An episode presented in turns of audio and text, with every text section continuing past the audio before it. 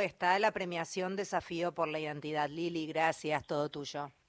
Eh, muy buenas tardes. Inteligencia Artificial por la Identidad. ¿Qué hicieron?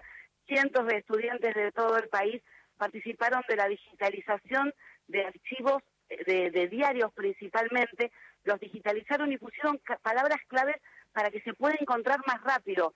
Fijaron como de ser una foto, porque a través de la inteligencia artificial se va a permitir, eh, eh, digo, a través de buscadores, encontrar determinados artículos periodísticos.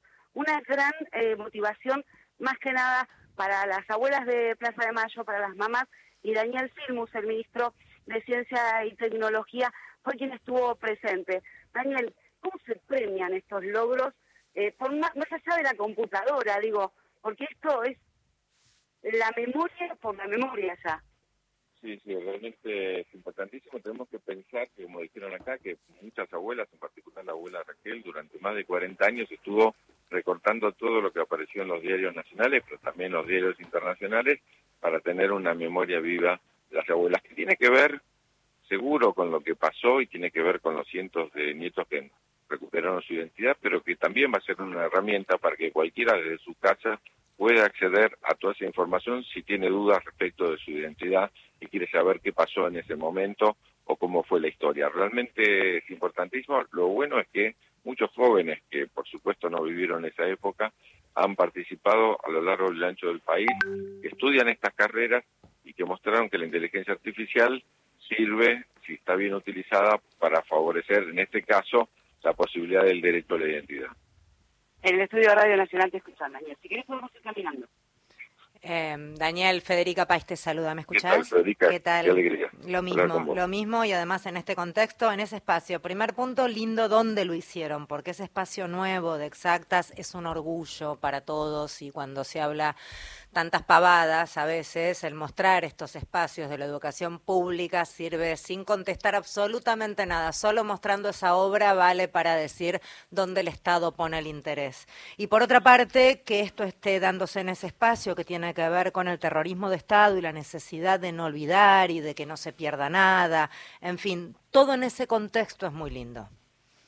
Sí, sí, realmente es un espacio privilegiado para que nuestros jóvenes que eligen las carreras que hoy en día están siendo más demandadas, que muchas de ellas tienen que ver con ciencia de datos y sistemas, pueden hacerlo en las mejores condiciones. Este, yo hacer más infinitas probablemente una de las inversiones de ciencia más grandes que se han hecho en el país, que comenzamos en el 2014, tuvimos la oportunidad de terminar el año pasado y que hoy, delante, no, tras que hablo con vos, bueno, cientos de estudiantes están aprendiendo su justamente eh, de mitad de año de los exámenes. Pero muy emocionante, digo, estuvo Anita, mandó mensajetera que no pudo llegar desde México, Tatiana, y todo el mundo coincidía en lo importante que las nuevas generaciones tomen contacto respecto de la memoria a partir de la utilización de nuevas tecnologías. Vos viste que hoy se debate a lo largo y ancho del mundo respecto a si la inteligencia artificial va a dejar sin trabajo a la humanidad, si va a servir para que domine nuestras mentes. Hay este, imágenes apocalípticas respecto a la inteligencia artificial, pero también queremos mostrar que depende de hombres y mujeres qué tipo de uso se le va a dar.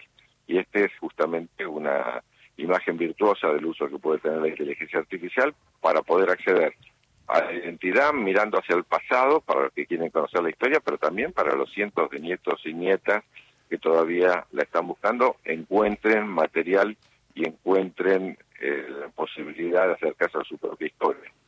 Eh, Daniel, Mario, Giorgi, ¿cómo va? ¿Qué tal, Mario? Estaba, escuchándote muy atento y, y, la verdad que la memoria, el vector de la memoria en la búsqueda de la verdad de las abuelas, tiene una vida este, común con la ciencia y la tecnología. Me estoy pensando en el banco de datos genéticos, esta este recurso tan importante y ahora este que determina que se pueda incluso hasta reconstruir la cara de los nietos en su situación actual a través de la inteligencia artificial, es decir, poner la tecnología al servicio de la verdad, la justicia y del lado bueno del uso del hombre, ¿no?